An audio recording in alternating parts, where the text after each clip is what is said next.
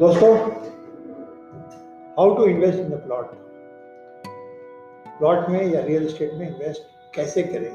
किन चीज़ों का ध्यान रखें? प्लॉट में या रियल एस्टेट में इन्वेस्टमेंट करते समय? दोस्तों, इस ऑडियो के पहले हमने इन्वेस्टमेंट टूल्स के बारे में बताया। हमने ये बताया कि प्लॉट में ही इन्वेस्ट रियल एस्टेट के अंदर भी प्लॉट में ही क्यों इन्वेस्ट करना चाहिए? क्यों नहीं? कमर्शियल प्रॉपर्टी में इन्वेस्ट करना चाहिए? या प्रॉपर्टी कमर्शियल प्रॉपर्टी में इन्वेस्ट करने का क्या कारण है प्लॉट में इन्वेस्ट करने का क्या कारण है? इस ऑडियो में हम देखते हैं how to invest in plot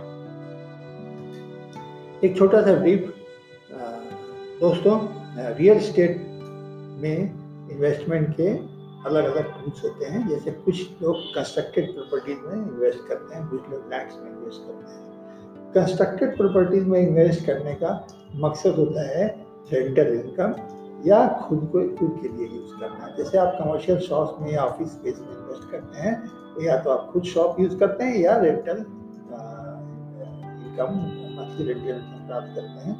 दूसरा होता है रेजिडेंशियल फ्लैट्स में या रेजिडेंशियल इंडिपेंडेंट हाउस में इन्वेस्ट करना।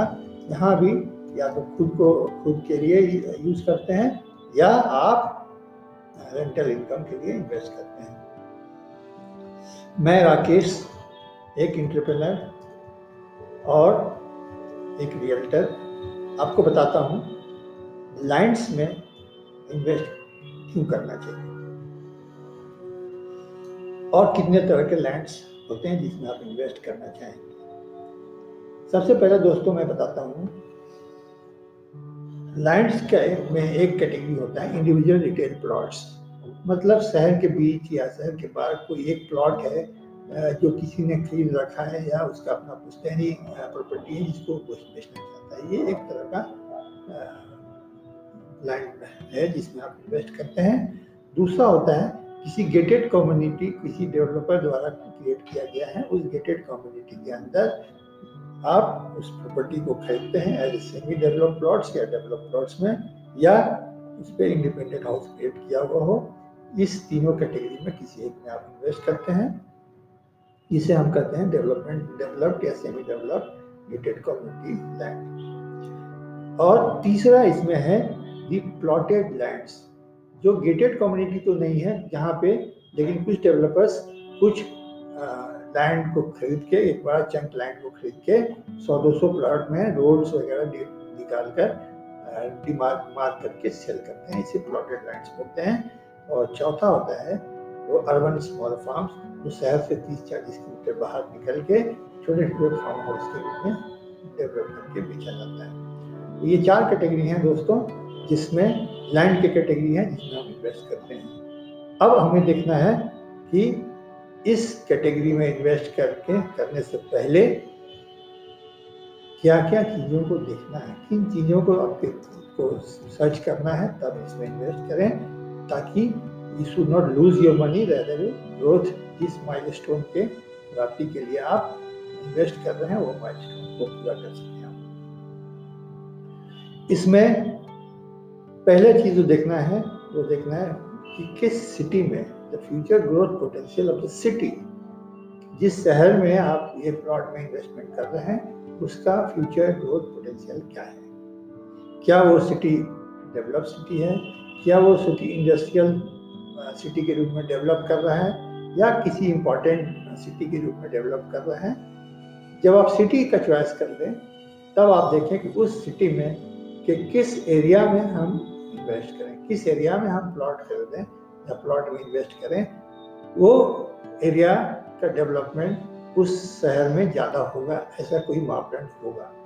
कोई कारण होना चाहिए कि उस एरिया में ज़्यादा डेवलप हर सिटी का, हर एरिया एक समान डेवलप नहीं करता। है अब ये सवाल है एरिया यानी लोकेशन तो लोकेशन हमको देखना है सर्च करना है या देखना है इन्वेस्ट करने से पहले कि location in respect to what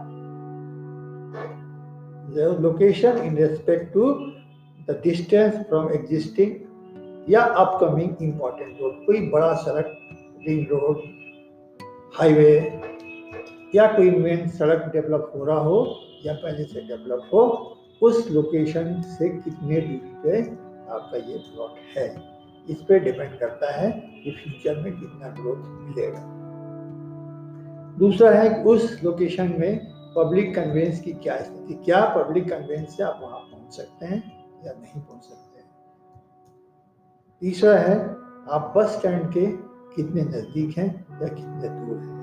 चौथा है, आप रेलवे स्टेशन के कितने नज़दीक हैं या कितने दूर हैं? पांचवा है, आप एयरपोर्ट से कितने नज़दीक हैं या कितने दूर हैं? छठा है, आप हॉस्पिटल या इस तरह के इंस्टीट्यूशन से कितने दूर या नज़दीक हैं? सातवा है, किसी गवर्नमेंट इस्टेब्लिशमेंट से इम्पोर्टेंट इस्टेब्लिशमेंट से फैक्ट्री से या बड़े ऑफ़िस से कितने नज़दीक या दूर हैं? और एक चीज़ और आता है कि एग्जिस्टिंग अभी क्या मार्केट प्लेस है? या फ्यूचर में मार्केट प्लेस कितना बड़ा मार्केट प्लेस होने जा रहा है? इन सब की जानकारी आपको होनी चाहिए। आप लैंड में अगर इन्वेस्ट कर रहे हैं, जिस एरिया में, जिस शहर में इन्वेस्ट कर रहे हैं, उसकी जानकारी आपको होनी चाहिए। अब सबसे इम्पोर्टेंट क्या है? इन अगर आप इन सब चीज़ों को देख लिया, इन सब चीज़ों पे एक डिसीज़न वन बना लिया तो आपको सबसे इम्पोर्टेंट चीज़ ये देखना है कि नेचर ऑफ़ लैंड क्या है? जिस लैंड को पे आप इन्वेस्ट करने जा रहे हैं, जिस पीस ऑफ़ लैंड पे आप इन्वेस्ट करने जा रहे हैं, जिस प्लॉट पे आप इन्वेस्ट करने जा रहे हैं, उसका नेचर क्या है दोस्तों? नेचर का मतलब होता है लैंड बहुत तरीके होते हैं। गैर निर्भर ज़मीन होता है कायमी ज़मीन होता है रेती ज़मीन होता है, इस तरह के नेचर्स होते हैं। तो जो नेचर जिस नेचर का लैंड में आप इन्वेस्ट कर रहे हैं, उसके बारे में आपको पता करना चाहिए। कि वो लैंड सेलेबल है कि नहीं है। उसके बाद आपको चेक करना पड़ेगा वो करना पड़ेगा और टाइटल ऑफ़ द लैंड अभी लैंड का टाइटल किसके हक में है? क्या भी लैंड का टाइटल उस के हक में है जिसके द्वारा आप लैंड परचेज करने जा रहे हैं, या किसी थर्ड पर्सन के पावर से आप लैंड का इन्वेस्ट करने जा रहे हैं? अगर आप, इन इन चीज़ों को चेक करेंगे तो आपको देखना पड़ेगा कि वो क्या वो परचेज किया हुआ लैंड सेल कर रहा है या पुश्तैनी ज़मीन को वो सेल कर रहा है? अगर पुश्तैनी ज़मीन है उसका, यानी उसके इनहेरिटेंस में आ रहा है तो उसका शेयर कैसे और कितना बनता है? इन चीज़ों की जानकारी आपको होनी चाहिए before you invest in land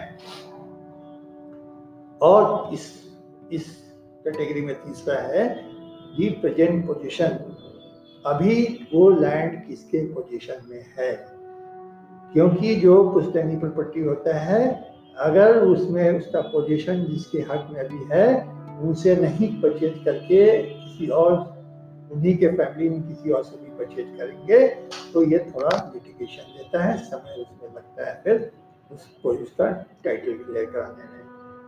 और इससे भी इम्पोर्टेंट है अगर आप किसी गेटेड कम्युनिटी में लैंड प्लॉट खरीद रहे हैं लैंड प्लॉटेड लैंड खरीद रहे हैं तो क्या उस तरह का प्लॉटिंग करके जो उसमें जो सड़क या other amenities other communities community के लिए जो एम्यूनिटीज निकाली गई है, जो एम्यूनिटीज क्रिएट करने की बात की गई है, क्या इन सब के लिए परमिशन कंसर्न अथॉरिटी से ली गई है या नहीं ली गई है?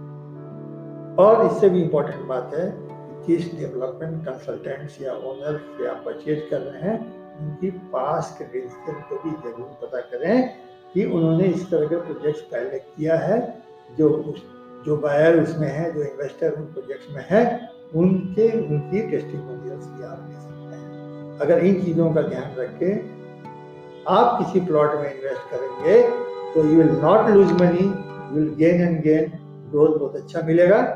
आई होप जो इन्फॉर्मेशन हमने आपको दिया है, शायद आप इसी इन्फॉर्मेशन की तलाश में थे।